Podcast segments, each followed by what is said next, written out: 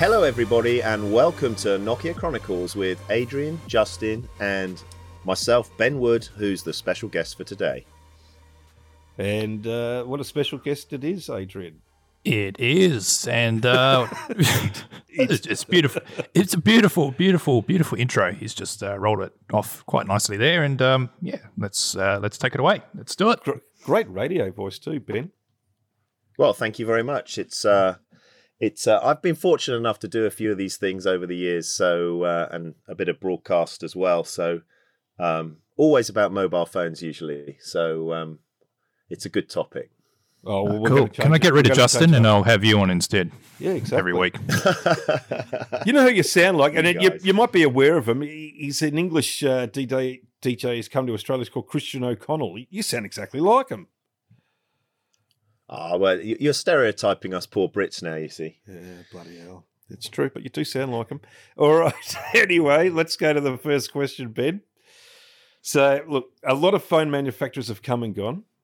So, why do you think the Nokia name conjures up such warm nostalgia as opposed to the other major players from back then, say your Siemens and your Ericssons and all that? So, it's, it's mainly just Nokia that people remember. Well, I mean, that is a that's a brilliant question, and and the, the, challenge with this podcast is I've got no idea what the questions are going to be, so I have to think on my feet. Um, I think one of the reasons why Nokia has such a resonance and has become a brand that has been a magnet for so much nostalgia is that in many cases the Nokia mobile phone was the first phone that, that people ever had. So something like the Nokia 3310, 126 million sold the population of Japan. Many people can look at that device, and I think there's an emotional engagement with the device, not just because of the phone itself, but because of the experiences that it brought into their lives. And then if you kind of work through the the crazy years of Nokia when they were going through this massive um, period of design diversity and creating weird and wonderful devices uh, and making massive step changes in technology, be it screen technology, the introduction of cameras, the introduction of the internet, mapping, all sorts of different things. Um, the innovation curve was astonishing, and, and, and Nokia were the ones who were defining that. And so they were in that kind of period during what I call the kind of Cambrian explosion, if you know your evolution history uh, of kind of mobile phones. And at a point where the mobile phone was on its way to becoming the most ubiquitous device on the planet. And uh, you know, here we are today. This year we're going to have a bad year and probably sell about 1.5 billion phones around the world, and that's I think about 42 every second. And Nokia were the market makers for that. So that, that that's why I think Nokia has a special place in people's hearts. That's uh, true. Uh, a lot of lot of firsts there, and uh, bloody hell, we we spoke about this earlier in the uh, before the podcast, Adrian. But this guy's stealing all my thunder. I'm talking about bloody eras and epochs and everything. I was about. I've got a question coming up with one of those things. Uh, hell, he's your spiritual twin, I think. Oh, I think so. I think so. All right, Adrian, you better get over it before he answers one of your questions. Try and fit something in, yeah. Okay, on to me, Ben. So, the first phone you ever owned was the Nokia 2110. Now, tell you Correct. tell the listeners what attracted you to this device and what was so special about those early early days of Nokia devices.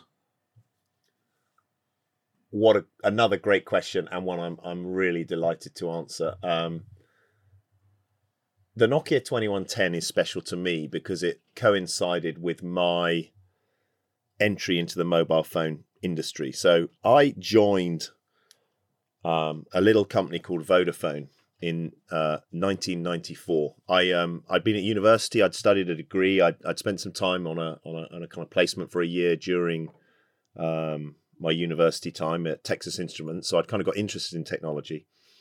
And when I was looking to find a job, I um, basically applied to any company where I recognised the name. That was my criteria for getting a job. So I tried all sorts of places: Procter and Gamble, Renault, British Steel, you name it, anywhere where I recognised the name. And I applied to this funny little company called Vodafone in a little kind of market town, 50 miles west of London. And I arrived there, and not only did I arrive there at an exciting time at the start of just as GSM was happening, but I arrived and was put into a division of the company called Vodata, which was the part of the company that was responsible for delivering um, services beyond talking into a phone. So I was in the team that helped to pioneer text messaging, what was known as SMS, uh, and also mobile data, which was amazing as well. And met some amazing people. Um, a common friend of ours, I think, Mr. Mark Squires, who uh, was working with another uh, gentleman called Matt Chatterley, who's gone on to be a partner in crime for me on the Mobile Phone Museum. And the Nokia 2110 was the most functional device on the market. It was the first phone where you could easily receive text messages in terms of a handheld form factor. There were other devices. The first device credited with uh, pioneering text messages was the Orbitel 901, which uh, we have in the museum. Um, but it was also the first phone that you could originate um, text messages. And uh, I remember harassing Mark and Matt to get my phone upgraded with the latest firmware so I could join that magical experience. And again, some listeners will remember in those early days of the internet, and it really was rudimentary, you could get something called a PCMCIA card.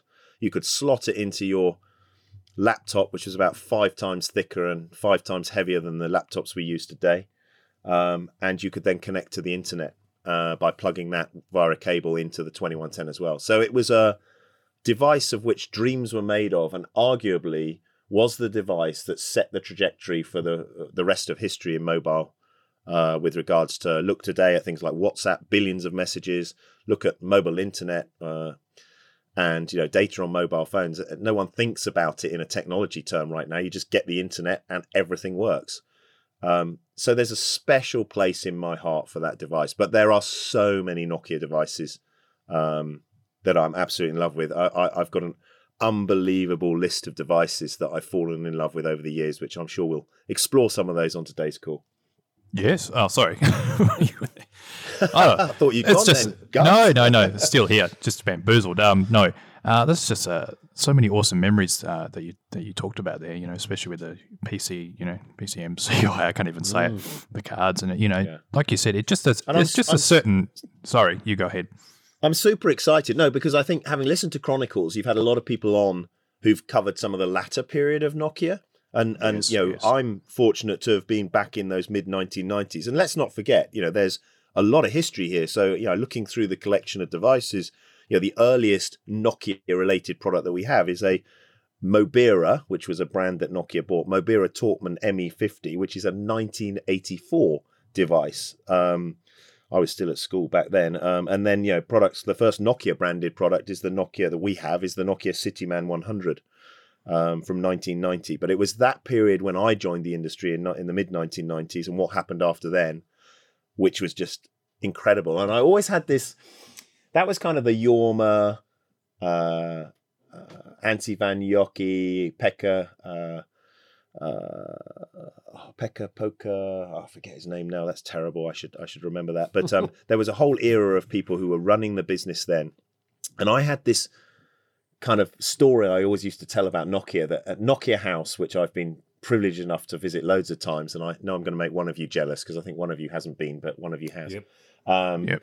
I, uh. I I had this th- I had this this theory that there was a secret vault in the bottom of Nokia House where they had all these products which they'd kind of figured out, and they'd occasionally Jorma and the team would go down there, and they'd open the cupboard and they'd kind of go, "Nah, the world's not ready for this yet," and shut the cupboard again, and that's where products like the communicator and the 7110 and some of the more extreme products in the future kind of I used to think resided. Because the Nokia 2110 when it launched um, there was a huge discussion internally at Nokia from what I'm told researching the history on it as to whether they should even launch it because they felt maybe it was too advanced uh, for the marketplace. And um, it was uh, a Frank Nuovo design uh, another icon in uh, in Nokia's history and uh, I think Anssi Vanjoki was a big cheerleader for the product, but Jorma was nervous, and I think it was a product.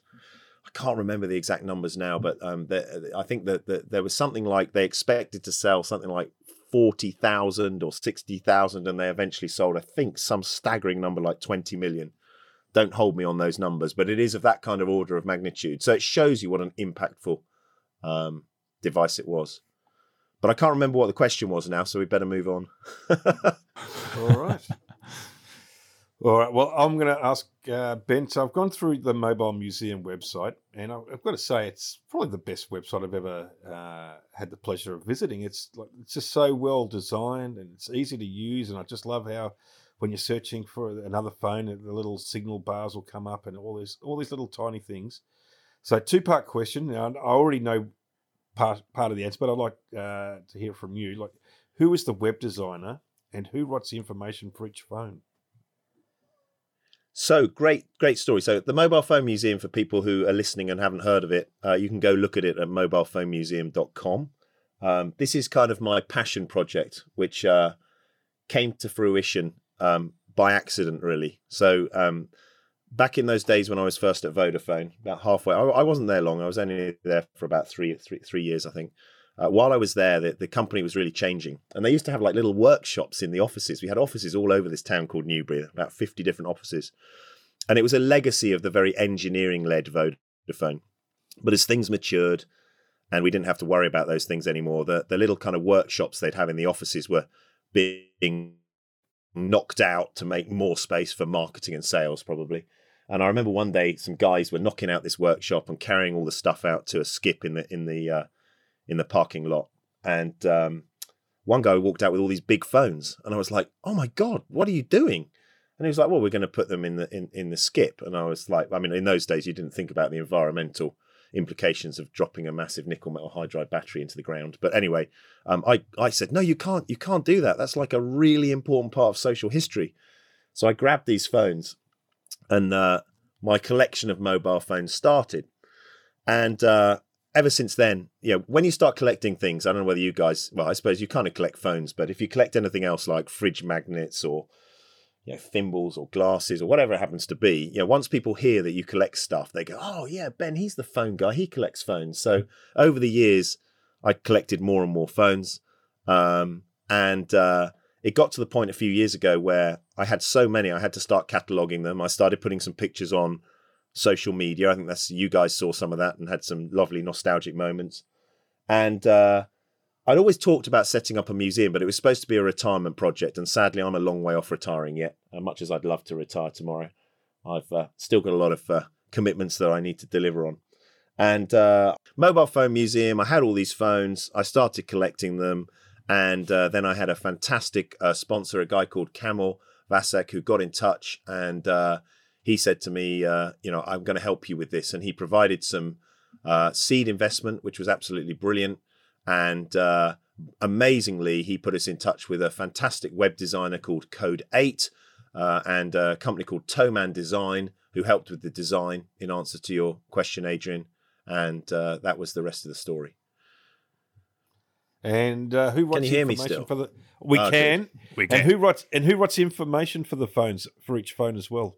Ah, so the information is unfortunately down to yours truly. Um, this is the joy of running a not for profit. Um, my evenings and weekends are spent researching um, the finest details of some of these individual devices. And for the Nokia devices, I'm extremely lucky because there's a tremendous alumni of people who are willing to contribute their stories. There's also a whole host of different books that have been written, which I've consumed and scoured for details. Uh, for example, that Nokia 2110 example, where in Jorma's book, he talks about the target of uh, 400,000 units and total sales eventually of 20 million units. Um, but I'm always looking for volunteers. So if there's people listening to this show who have got some zingers of a story about some of these phones and the hidden uh, secret story behind a device, I would love to hear from them because the Mobile Phone Museum is about celebrating the story of the device. It's not like GSM Arena, who have completely stitched up cataloging devices. You know, they've done a brilliant job on that. Um, this is about more than just the specs. It's it's it's the story. And of course, of the 2,500 unique phones we have on the on the on the site now, and more than 5,000 in total if you take duplicates. Um, everything you see on the site, whether it has a picture or not, we have in the collection. But if there's someone listening who's got some products where they're like, "Oh man, Ben, you've got to have that phone for the museum, and they get their name on the Hall of Fame and, and help us write it up. We'd love to hear from them. Well, might be a couple of volunteers uh, talking to you right now, actually, Ben. Fantastic. Well, I know, I know you guys probably do have um, some phones. The funny thing is that once you have a collection, people start learning about it. And what's also interesting, and, and it will be very much the case of the people who listen to this podcast, is the fact that there are people around the world who have got drawers full of phones, boxes of phones, sheds full of phones, garages full of phones, and they've kept them because they have this emotional engagement to them, but they just don't know what to do with them because they kind of know they want to do something with them. They know they're valuable, but they don't know where they can go. And that was another one of the missions of the Phone Museum project, which was to create a place where people would know it will go somewhere.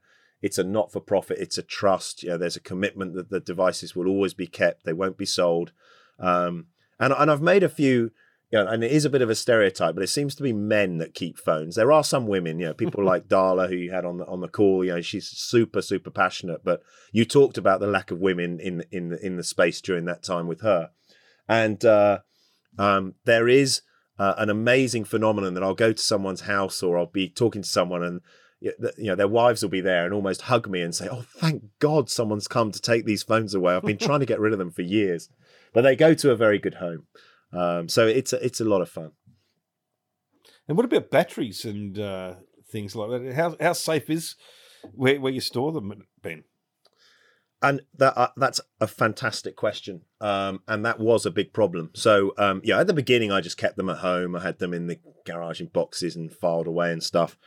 And as the collection got bigger, um, a good friend of mine in one of the carriers pulled me to one side and said, "Ben, particularly once we'd got the charity up and running and we'd incorporated as a charitable company and everything else." And he said, "Ben, you've got to do something about these phones because." Um, there's a you, you could get prosecuted by the health and safety executive for having that many phones stored in one place, the kind of you know lithium ion battery bomb.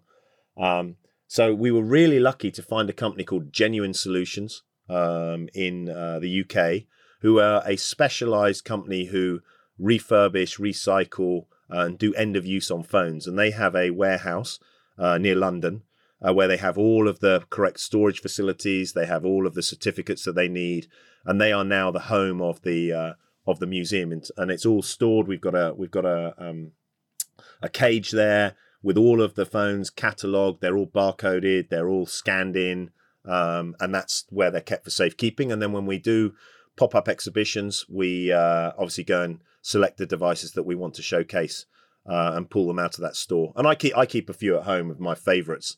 Um, so I've always got them on hand. But it's it's a great question, and it was one of the big challenges we had to overcome as we were putting the collection together. Well, that's one thing you might notice, uh, Ben. That uh, I, I, have all the good questions, and uh, Adrian has um, the mediocre ones. you guys, you're always you do make me, me, laugh with your to and fro. Jeez, I have to correct all your spelling mistakes, mate. Yeah, when you send true. through the questions. that's true. Jesus Christ. yeah, we have a good banter here. We do. We do. We do. Okay, on to me. So, Series 40, Series. No, hang on. Let me start again. Yes. Series 30, Series 40, Series 60, Series 90. You can only choose one favorite platform out of all the Nokias, Ben. Which would it be and why? That's an impossible question because of the fact that you've got two radically di- you, you know that, that, there were reasons for those. So I think you could kind of lump S40 and S uh, S30 together. Um, yeah. My if, if I was like shooting from the hip and you just said Ben, you've got to pick one, it would have yeah. to be S60 because that was that kind of tipping point of when we saw such a load of kind of really interesting, more functional products. So, um, yeah, I remember when the uh, uh, yeah we we we had. So I guess you're talking around the time of um, yeah the seven, uh, 7650. So that would have been um, oh when would that have been? That'd be like 99 something like that. Um, and uh, you know that would be maybe it's even earlier than that. But 7650 was a uh, was obviously the first one. Sorry, 2001. So um, 2001, 7650 comes out. Incredible device. And yeah, we can look back at S60 now and deride it and say, you know, it wasn't capable enough and it was the platform that kind of ran out of steam and caused the demise of Nokia and everything else. But let's not forget that was an absolutely incredible platform when it came out. A very good friend of mine and someone you should have on the show, uh, a guy called Christian Lindholm. Uh, he's even written a book about user interface design. Uh, he was the father of the Navi key, um, which was the uh, 3310. Um, he was very involved in that project to the point where if you look at his um, book on user interface design, which you can uh, you, you, can pick up secondhand on Amazon for pennies now. It, he he has all kind of photographs of all the post-it notes with all the different uh, screen transitions for S60 and Series uh, yeah, yeah S60 on top of Symbian.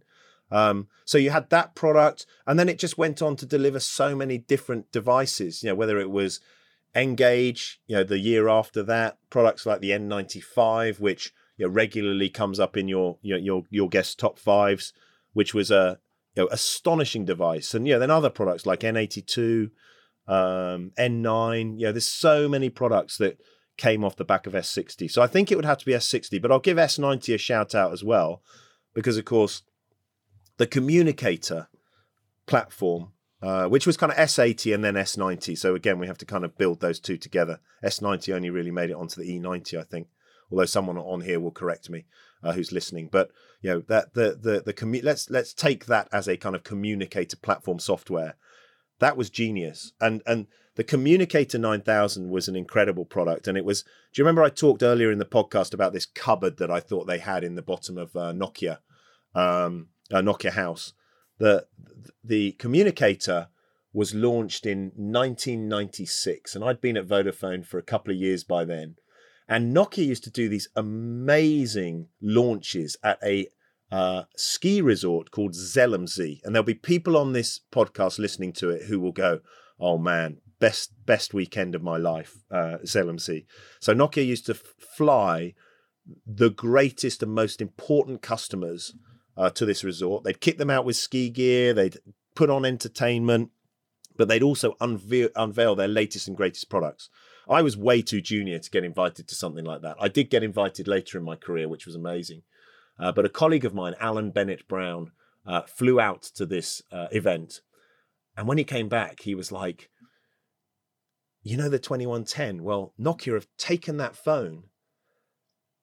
And when you open it, there's a computer inside it and it was like insane you could and you could receive faxes on the go which seems like such a dinosaur thing now in this world but i'm telling you that was an absolute game changer at the time i know people who managed to buy a house using a nokia communicator 9000 which yeah was unheard of in those days so yeah that that that platform went on to be such a significant platform for Nokia, and it was an absolute um, gold mine of patents as well for Nokia because there was so much innovation went into that.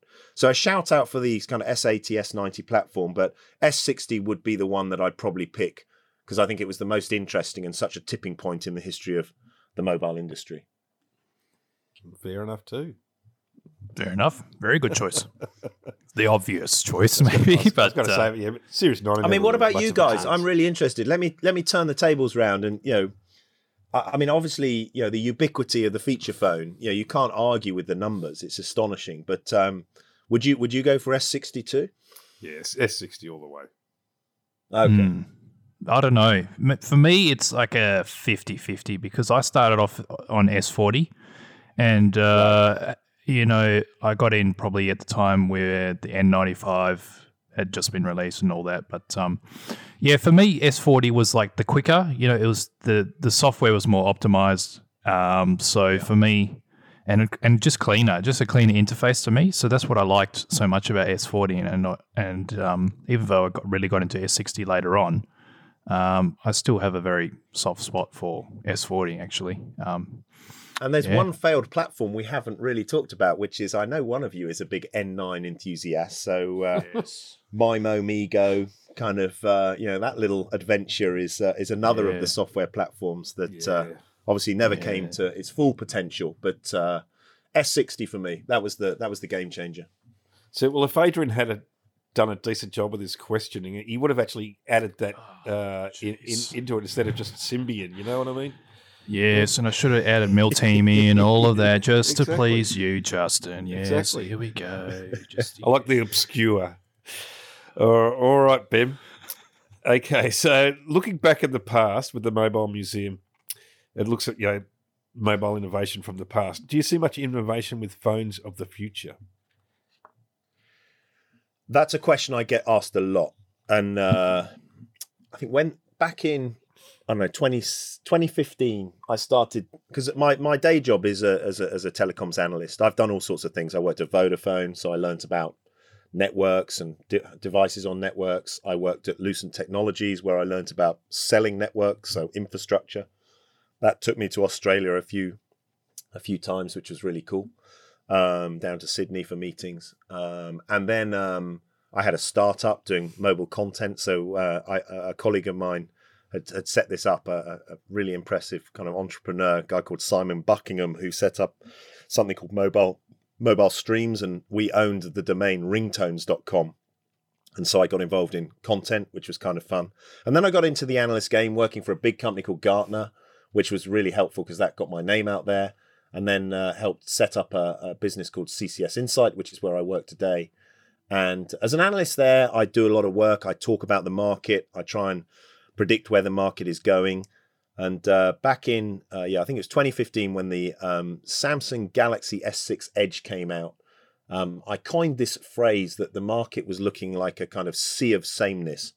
And I think from the moment in January 2007 when Steve Jobs walked on stage and pulled the iPhone out of his pocket, we ended up with this dominant design of this kind of slab of a phone, which we all know what it looks like. We all have one in our pockets today. And ever since then, there's been incremental improvement and some incredible innovations. You know, arrival of app stores, more powerful devices, amazing cameras, tons and tons of stuff. But um, we're on the cusp of some interesting innovation right now with foldable technology.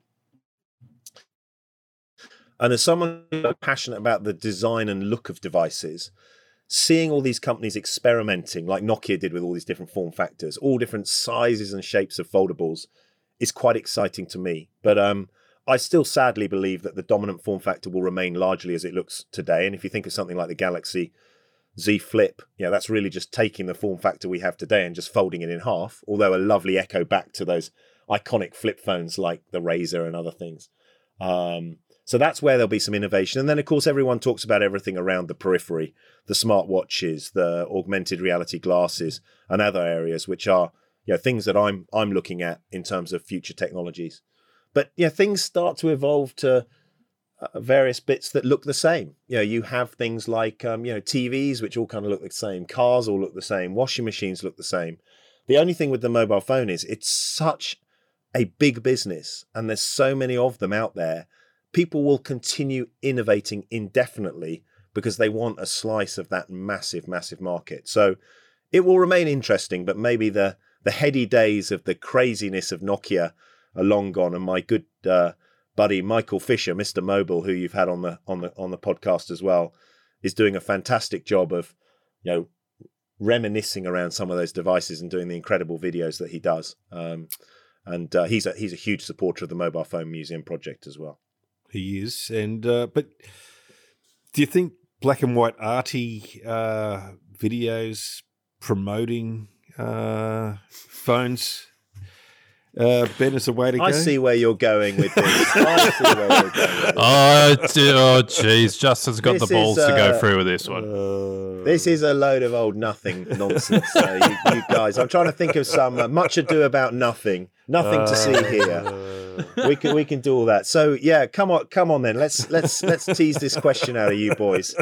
Are you alluding to my fantastic appearance on the? Oh, uh, I am on one of the teaser videos yeah. from the Nothing phone. Oh, I am. Yeah, which yeah. is great, great fun jo- to do. You're a natural, Ben.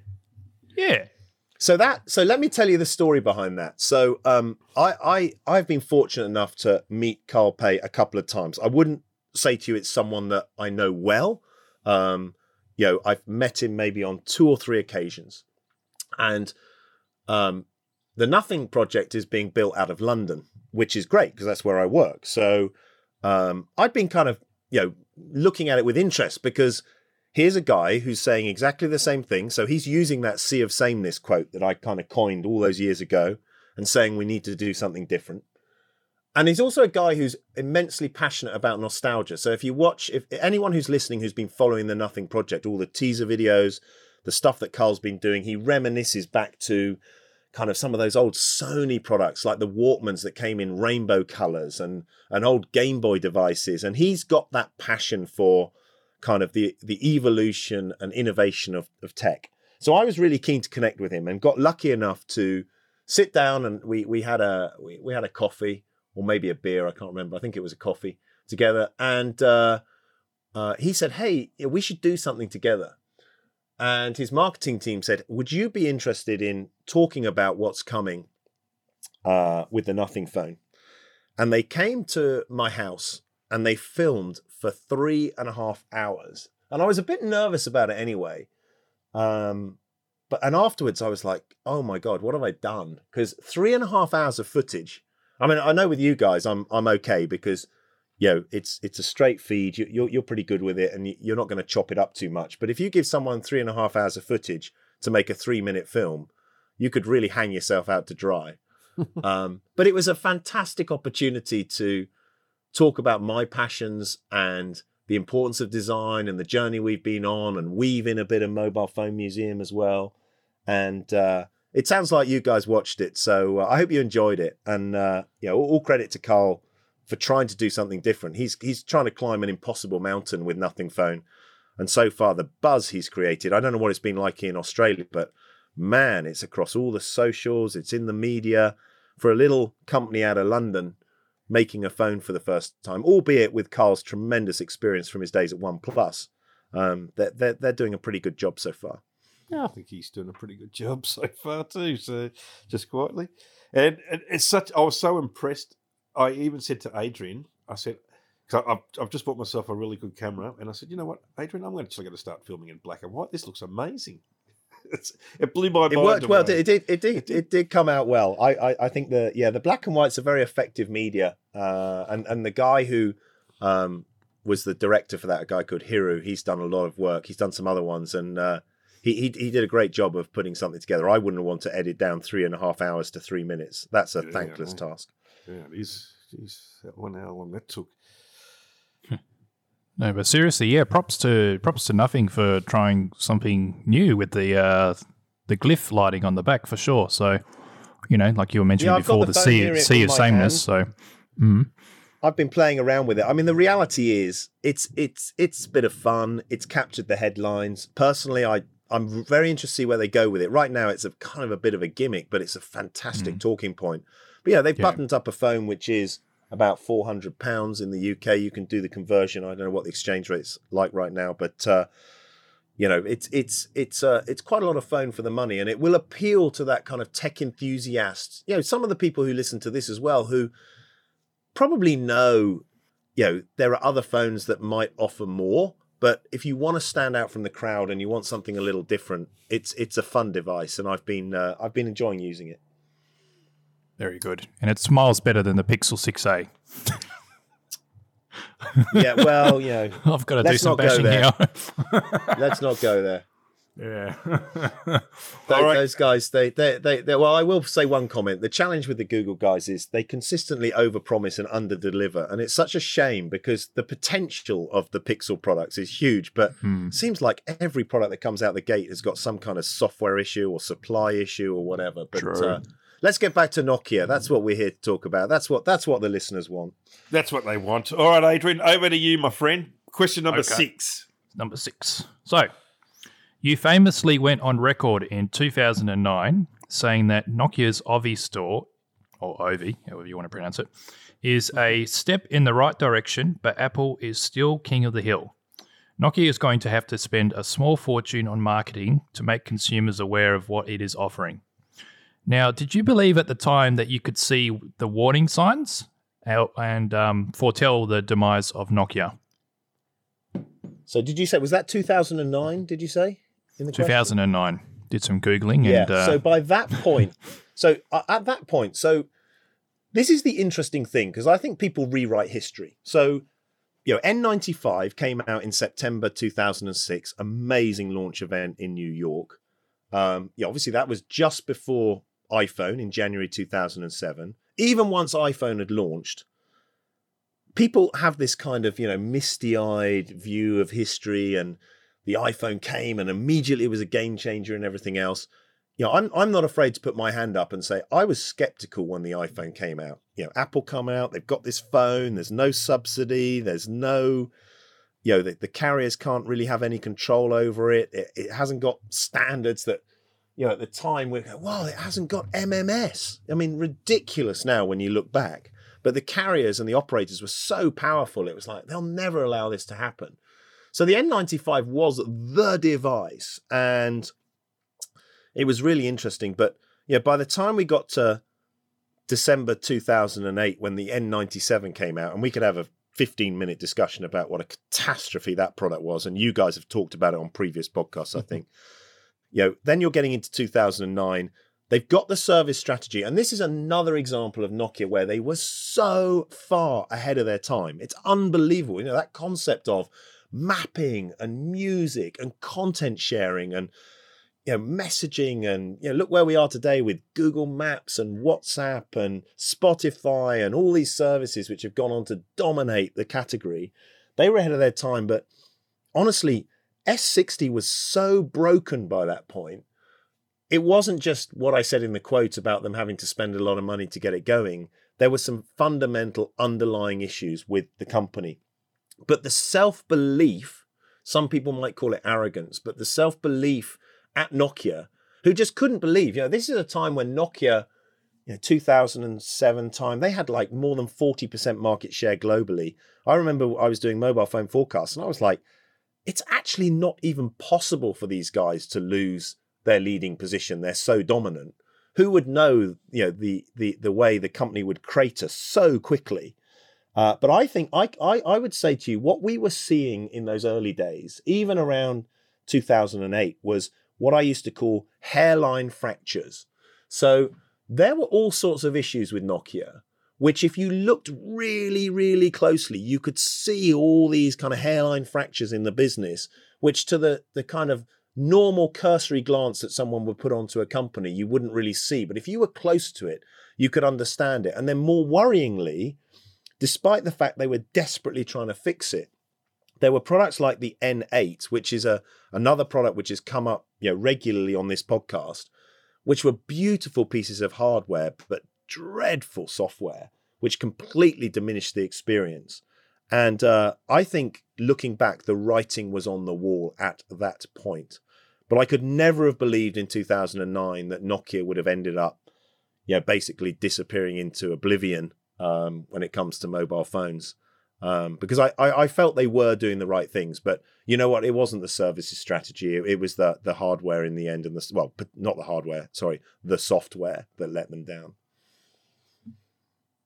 Very true. I remember at the time, uh, you know, I'm big in tech, and I used to get stuff magazines and everything else, so I could see all the the models that were coming out, but hardly any of the telcos in Australia would would bother selling them and they were few and far between. It was all uh, becoming the Samsungs and uh, even the LG Optimuses and all these sort of uh, yep.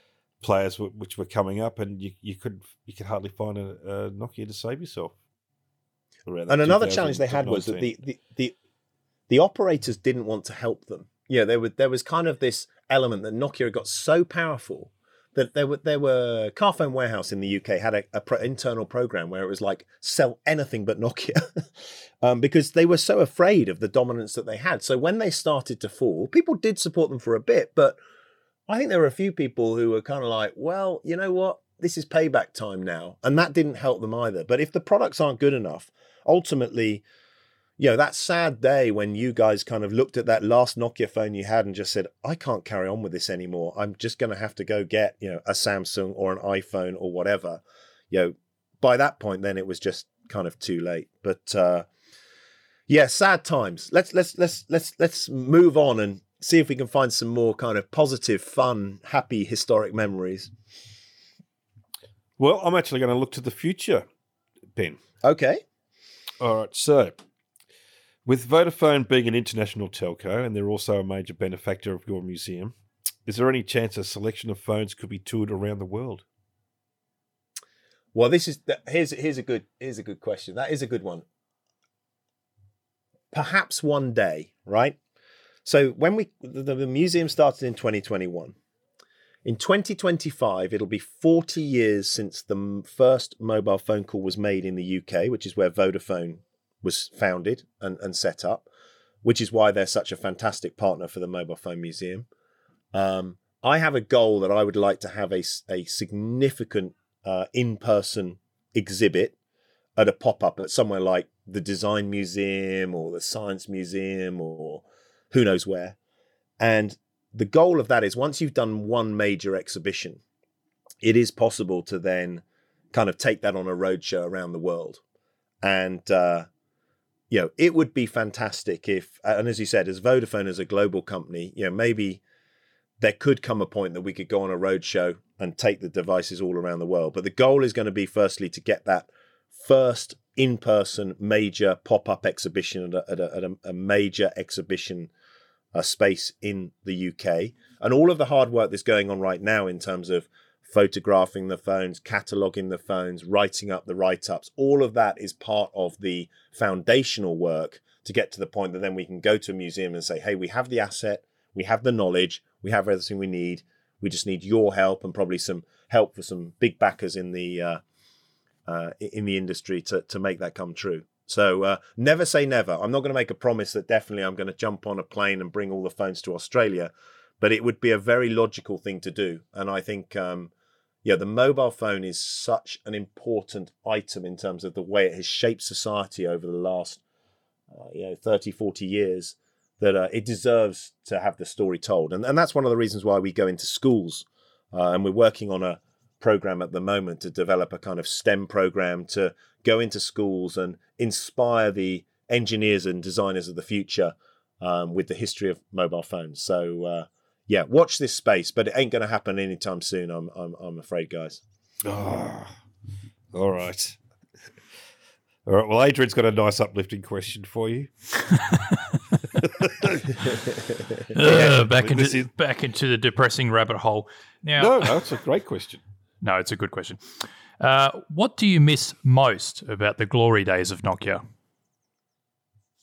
Oh, it's just the innovation and it's the excitement of the launches and you know, back in those days, in, in the 2000s, phones didn't leak. You know, there's no phone now that gets announced that hasn't already been leaked. I can't think of a single device recently that has not been leaked. Um, and yeah, the Nothing guys took that to a uh, to, to an extreme because they kind of, you know, Carl talks about leaking it himself. They made the decision that they would show pictures of the phone weeks before the actual formal launch because they wanted to manage the message. So there was this incredible buzz around a Nokia phone. And what was more exciting for me was because I was in the circle of trust, like you guys were, and Darla was, and Rafe was, and that's Rafe Blandford for people who don't know. Listen to his podcast uh, with you guys. Anyone who's listening, it's well worth going back into the library, and he's he's an amazing guy. Steve Litchfield, all those guys. Um, we were in this kind of circle of trust where we got to know about the devices before other people, and you'd sit at these launches, and you'd know what was coming, and then you'd be able to look around the audience and see the reaction to the uh, to the phone, and and sometimes it would be something that would be super super innovative. You know take the uh, the N-Gage launch in london in 2002 uh, ilkka Raiskinen on stage unveiling this incredibly ambitious platform which you know ultimately didn't deliver but that was absolutely amazing. You know i've talked about the n95 launch in in uh, in, in new york. Another one in new york lumia 1020 we're going you know a bit closer now. Totally iconic device. July 2013 massive event. Um, those kind of launch events now, it's just not the same. So that that's what I loved, and you and you never really knew what Nokia was going to do. What crazy, crazy device will they announce yet? Um, so I think you can tell from the passion in the answer. I I, I really loved those days back then. We do too. We do too, don't we, Justin? Oh, I loved it, and uh, yeah, just as you say, some of the presentations and uh, a lot of big surprises. So yeah, you're right. There wasn't much leaked uh, back in those days, and uh, I miss the uh, surprises. That's leaks just kill it kill everything for me. Definitely, definitely. They do. And you lose the impact. You know, the media, they're all kind of like, oh yeah, we've seen that, we know that. Whereas in those days it would be a big international story. It was mm. it was great. Things like the 808 as well, you know, like the 41 megapixel. When like when I read the news, I was just like, like, oh my god, like really, like on a phone? Yeah, so, that I mean that that that's a device. When I was thinking thinking in preparation for this discussion, I was thinking, oh, you know, cool devices. I was looking at some of the rarities we have in the museum collection, and there's a few in there. The PureView 808. If you go onto the site and look it up, the one we have has a Tampere limited edition back cover. So yeah, and I remember I remember the the euphoria amongst the Nokia folks at the uh, Mobile World Congress in Barcelona. They were like singing and partying, and it was kind of the last hooray for the Symbian platform. And I was one of the judges that gave that phone the award of best in show. And it was just after such a dismal time that that team had had inside Nokia, it was like this moment of euphoria for them. Um, but you know, there's other there's other devices in there as well. The Nokia 7700 that that was the first uh, DVB-H. Uh, it was it was a bit like the uh, uh it had the side talking yeah. Uh, like the um, like the the N-Gage. Uh, super rare, super valuable device. Um, and, and, so that was one there, and one you've talked about in the past. The the N950 is is is another amazing product. A gentleman called Peter Schneider um, donated that one of those into the museum, which is one of those kind of holy grail devices. So, yeah, you, you think back to to some of those real icons, um, and uh, yeah, there are some very special devices that, that came to market. But 808 is a is, is a good one to shout out. All right, Ben. So, I've, look, I've noticed with the museum that there aren't many prototypes, and there's no smartwatches at all. Are you looking to expand into those categories? And I've also noticed some phones haven't been photographed at all. So do you need those phones, or you just haven't had time uh, to photograph them yet? Great question again. Thank you for that one. That helps me a lot. So um, that was like a three-part question. No prototypes. there are tons of prototypes, but uh, and um, prototypes are a really delicate topic with Nokia because uh, and by the way there's lots and lots and lots of prototypes. There are not any prototypes of unreleased devices unless you count something like the n950 the 7700 yeah we have those devices. They weren't really ever released en masse. And there are some people floating around who've got actual prototypes of products that never ever shipped. But i'll tell you why prototypes are challenging with nokia. In the employment contracts for nokia um, it was very, very clearly stated that prototypes remained the property of Nokia. And all the prototype devices, and I'm, I'm maybe you you guys have some, or there'll be plenty of people listening who have some, were very clearly stamped with kind of property of Nokia all over them, um, which kind of is the same as stolen from Nokia if you uh, have one in your collection. Um, and and there are a lot of employees who had a lot of these phones, but they were such um, good corporate citizens that when they left Nokia, they gave them all back. And you know, towards the end of Nokia, Nokia swept up all those devices. So there's a lot of people out there who are like, you shouldn't even have prototype devices because I was a good citizen and I gave all my um, you know devices back. Um, so I knew this was going to be an issue when we set up the mobile phone museum. So I got in touch with um, I was lucky enough to be able to get in touch with, uh, and I'm going to murder his his surname, but Risto Silliman, I think it is, the guy who was the chairman of Nokia and kind of helped to rescue it when things went wrong. Uh, and I knew him; I'd met him several times. And Risto was, I, I, I posed this problem to Risto. I said, Risto, I've got a ton of, I mean, I would say we've got tens or you know maybe even a hundred devices that are stamped with prototype on them in the museum from Nokia. But I had this problem, which I knew if I started showcasing those products, there would be a huge backlash from a lot of the Nokia employees who'd done the right thing and given those devices back. So I went to Risto and I said, Risto, will you give me permission? Can you help me with your legal folks to get me permission to have these devices in the collection? And as a result, um, we got a legal agreement in place which allows the mobile phone museum to have devices which have property of Nokia and our prototype pre release devices, not unreleased devices. We don't have any of those, but pre release devices in the collection. So yeah, there are some prototypes, but if anyone has some of the crazy prototypes that never got released, well then I would love to hear from them and the museum would be happy to try and host those devices. We have some incredible products from other companies, the uh, Nortel Orbitor, um, we have the Map phone from Motorola. We have some incredible prototypes from Microsoft's early days with uh, uh, Windows Phone and Windows Mobile. Um, so there are prototypes in there, but but but uh, not not for Nokia. Now, just re- refresh my mind on some of the other parts of that question because I think there were like three in there. um, oh, the pictures, the pictures. So um, if you go to the mobile phone museum, you will see there's about 500 or 600 phones that have photographs with them. We um, are working really hard to build an exceptional library of photography for these devices. So every device that is photographed on the Mobile Phone Museum goes to a high end photographic studio. All the different angles of the phone are taken, and we now have, I believe, one of the foremost libraries of images of Nokia devices and all the other ones that exists on the internet. It's unique because the quality of the photography that we've got is an order of magnitude better than the photography that was done when these devices were launched or reviewed or whatever. Um, the problem is that costs a ton of money. So for each phone, you know, you're looking at um, you know about thirty pounds per phone to do that. So if you multiply that up, four minimum of four pictures for every phone, five hundred devices, you're soon talking about you know tens of thousands of pounds to photograph the whole collection. I would love to photograph every single phone. If there's some kind of wealthy philanthropist listening to this podcast who's got a ton of money and would like to make that dream come true, drop me a line.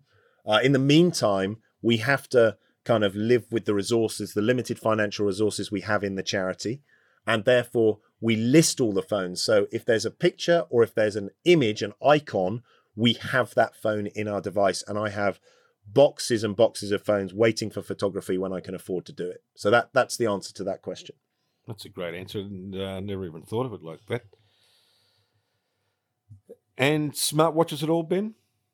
Oh, smartwatches. So, so you you know what? This project is so ambitious already that I have to rein myself in. But you will be pleased to hear that there is a kind of wearables museum as well. So we have, uh, I have a little you know collection of smartwatches of the era. So, um, yeah, I, I, think we own wearablesmuseum.com and we have that. Uh, we also have a growing collection of VR devices.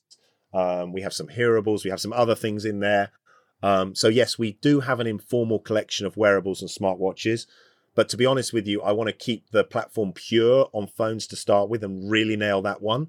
But then we can use exactly the same platform and infrastructure to then roll out other um, technology in the future. So yeah, we do we do keep watches, and the great thing about watches is they take a lot less space, so they're a lot yeah. easier to keep.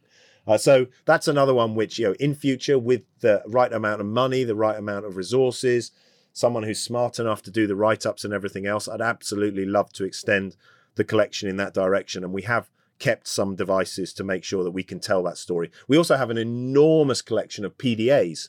So, you know, Palm Pilot devices, Visor devices, Treo devices, HP iPAQ devices.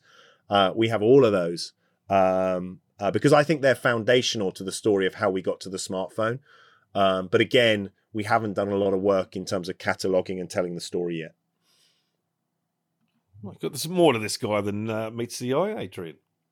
It is uh, unraveled, uh, yeah, never-ending um, spider web there. yeah. It's very interesting. Very interesting. It is. All right, Adrian, your your uh, final main question. Yes, we're at this point of the podcast. Ben, you know what's coming up. Oh man, it's the top five. Yeah, it's the top five. Come on, hit us. this is impossible for someone like me. I mean, I know most of your guests struggle with this.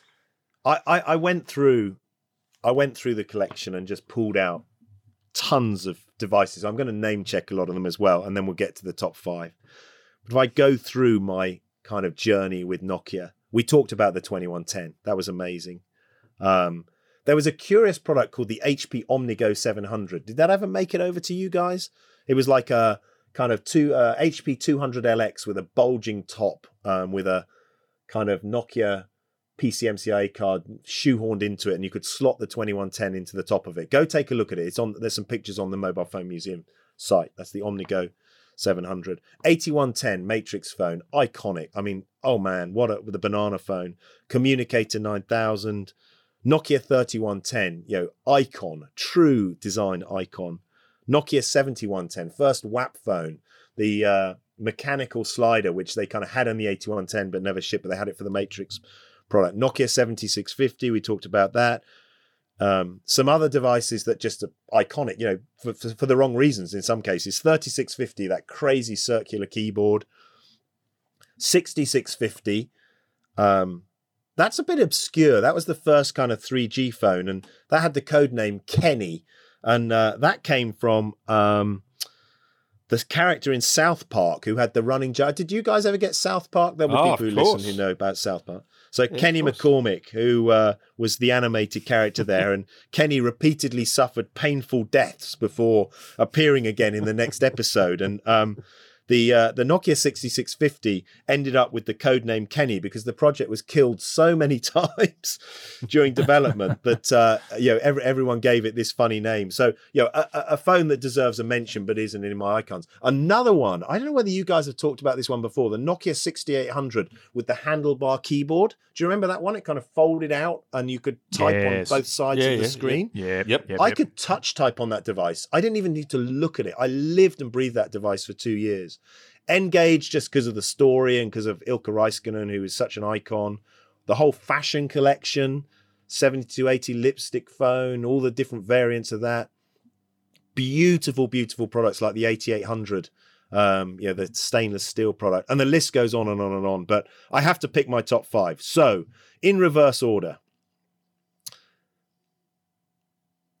I thought about a, a camera a phone that was centered on the camera. And there's a couple in there because Nokia did so much pioneering work there. And it was a really, really tough call between the PureView 808, which has appeared in other people's top five, and the Lumia 1020. And I think I'm going to go for the Lumia 1020 because I think the Lumia 1020 was the kind of peak, ultimate, kind of more mass market, incredible camera phone ahead of its time and that banana yellow iconic look, which, you know, if you saw someone holding one in their hand across the street today or across a bar or whatever, you would instantly know what that phone was. And I, I had I got so much joy from that product and took so many amazing photographs. And Steve Litchfield still, I think, uses that product as a benchmark all these years afterwards. So that's number five. Number four, it was a close run thing between the N82, which was another product which has come up numerous times on this podcast and was a device that I took incredible pictures on. And it was just a lovely form factor. But I, I haven't got space for that one. So I'm going to put the N95 in there because I think, again, as a device which was showing that Nokia was top of its game, that product was absolutely key. So that's number four. Number three, Communicator 9000, that story I told you about the mythical meeting at Zell am See when Nokia created this incredible icon of a phone where they had this phone that looked like the 2110, but when you opened it, there was a computer inside. And when I go into schools with the Mobile Phone Museum and show that device to the kids there, there's always a gasp when I kind of open the phone and the computer's hiding in there. Um, oh, now it starts to get really difficult. Um, I, I am going to go with the Nokia 8800 because I had an engraved version of that with my name on the back of it. It came in a beautiful presentation box. It was an object of beauty and desire. Um, and that clunk as the phone slider opened and shut was just kind of oh just incredible beautifully engineered a frank nuovo special absolutely gorgeous went on to inspire and design the whole um, Vertu range, which we have some Vertu phones in the collection as well. So a beautiful, beautiful phone. And then finally, we end where we began, the Nokia 2110. And I'm not going to revisit all the reasons why that phone means so much to me, but yeah, that's where my career began. the mobile phone industry has been incredible to me. The Mobile Phone Museum is something where I can give something back and leave a bit of a legacy. And that device has defined how the mobile industry has evolved in terms of, you know, texting, mobile data, the internet. There's so much that that device unlocked. Uh, and it was kind of my first real phone that I had. So I guess that always has a special place in your heart. So there you go, guys. That that's the top five for you. Well, thanks, Ben. That's probably our most well prepared top five. Uh, we've had a guest uh, come on and uh, say, but they're very great, good top five, like, very varied. And I love how you've sort of differentiated between the N95 and the N82 because they are basically the same phone, but uh, as you say, just the that different form factor makes all the difference. Yeah, that double slider on the I remember that, you know, you know, YouTube, you know, video on a device, you know, when you slid it the wrong way and you got the media keys. Yeah, I mean, you just see people now just glued to their phones watching video and just thinking it's like normal.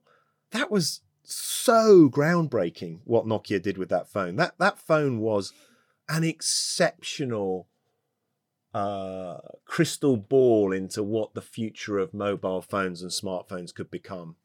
It's just a shame that that was probably the point where S60 was just on its knees and uh, it just couldn't take it any further.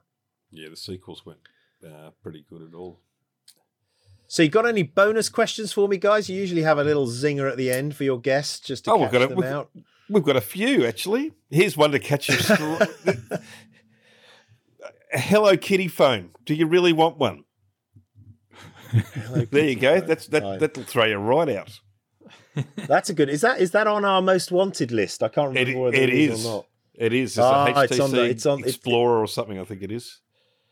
Yeah, I. You know what? We we do these lists, and I'm always trying to kind of create this list of these phones that just, you know, are, are icons that, you know for some reason, some people look at them and go, well, that's not a particularly kind of exceptional phone. But I try and keep that list of most wanted devices, and we launched the museum in November 2021 and within 12 months we'd picked off 16 of the devices that we didn't own uh, and i guess the uh, the hello kitty phone um, yeah htc butterfly s hello kitty phone i don't know why that caught my eye as a product that should be one that we should include but if someone's got one out there um, we'd we'd love to uh, we'd love to add it to collection and uh, tell the story of of that device so I've got a, uh, yeah, I've, and and you know, take a look at the most wanted list. There's a few products on there. Um, there's there's a there's a, a, a Nokia device, um, which was a device launched for the Chinese market, the Nokia 6108,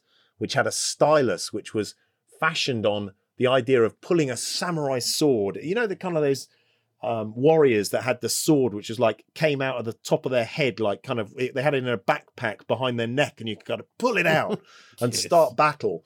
That device, uh, I don't know whether you remember it, but look it up 6108. Um, I have tried to find that device so many times. I even bought one uh, from China, and it turned out to be a hooky one that was kind of a fake, and I was so disappointed.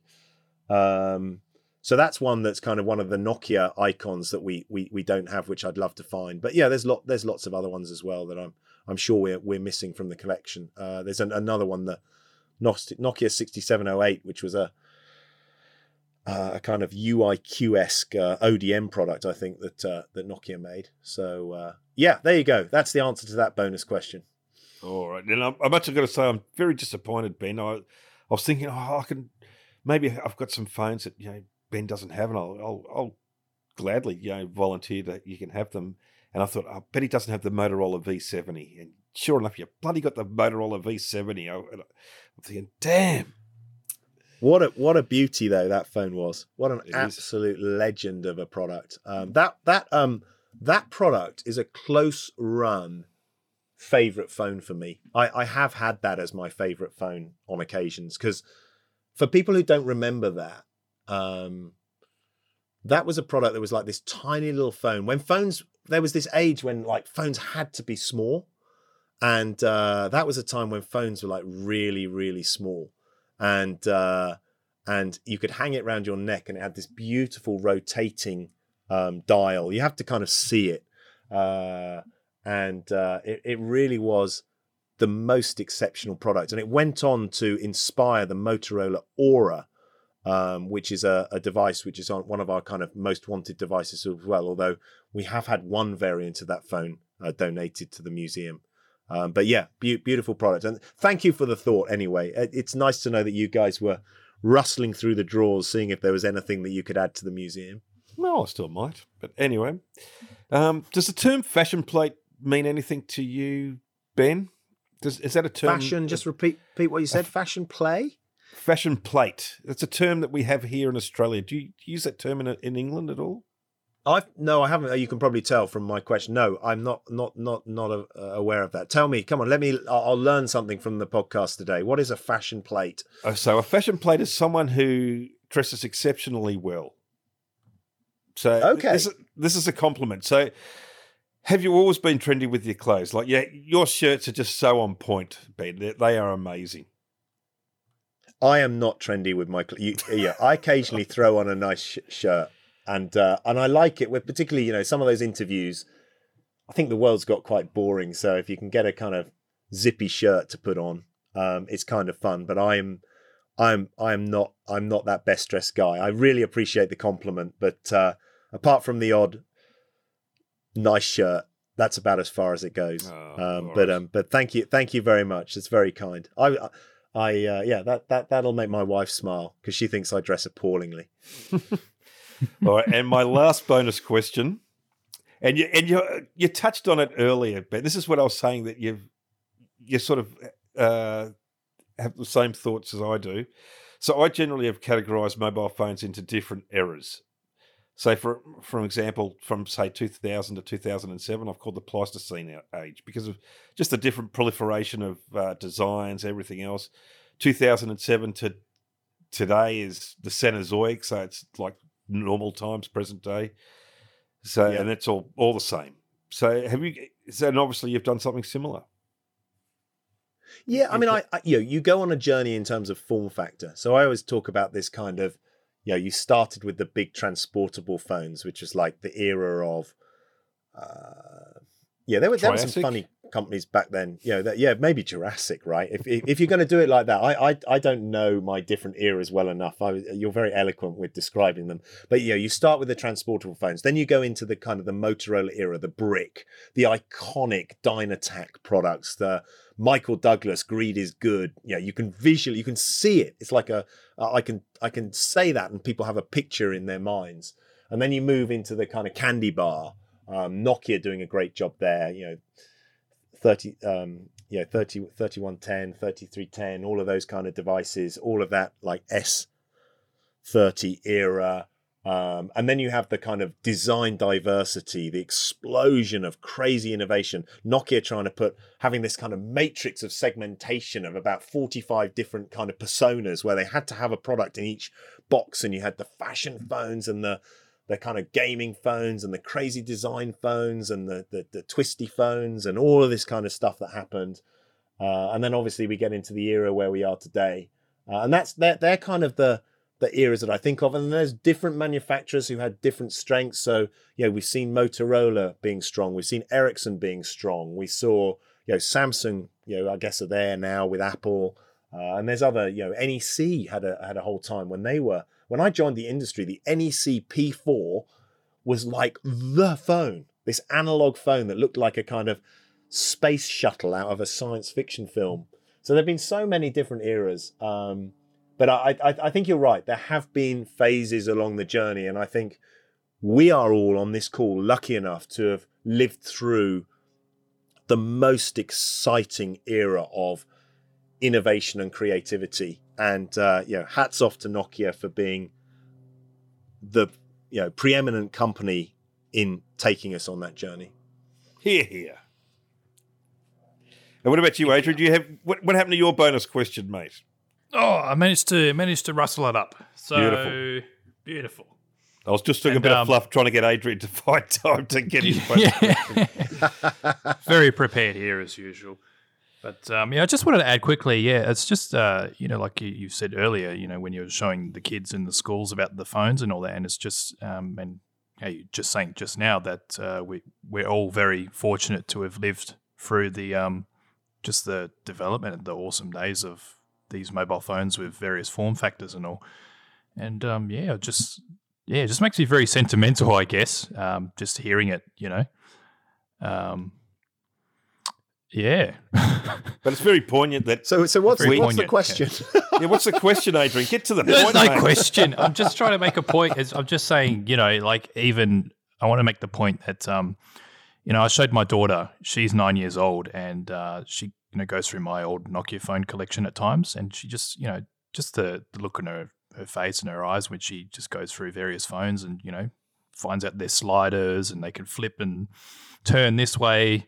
You know, it's just um, it's such a different world to them as well because they're just used to the to the slabs, I guess, that we've got these days for phones.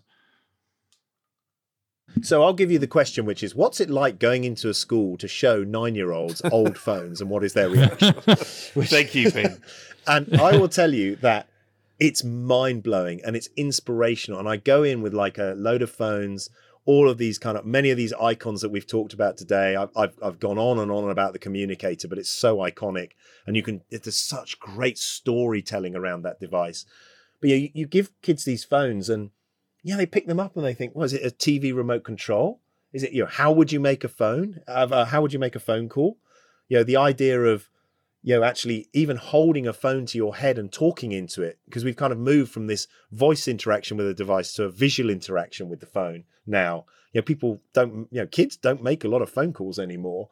Um, we even sometimes take which is not a, a mobile phone but um, uh, well it is actually the old kind of rotary phones that we grew up with as kids you know where you had to kind of dial a number by rotating the the dial on the front of a phone. And in the pstn not mobile there's a version of that phone um, which is now available, which has a SIM card in it. So it's it's designed for actually it's, it's very successful with people who've got Alzheimer's. So you can set up this phone. It looks just like an old school rotary dial phone. Uh, and if you had an elderly relative who you know is struggling, because you give them a, a, a, mobile phone and yeah, they just don't turn it on, they don't charge it, they think it's a TV remote control, they lose it. You put one of these phones in front of them, and you can even program it. Whatever number they dial, it will always dial one single number. So you know, if it's your, elderly grandfather or your mum or whatever who's struggling, they can just pick this phone up and dial with it. If uh, if it rings, they know you pick up the receiver and you talk into it and you put it down at the end. And sometimes we take that into schools and say, try and make a phone call, and these kids are completely bamboozled. But it is so lovely. And then what we do is we show them all sorts of different devices. Nokia devices, Blackberry devices with physical keyboards on them, phones with colorful plastics like the Motorola Rainbow StarTAC, and then we say to them, you can design your phone of the future.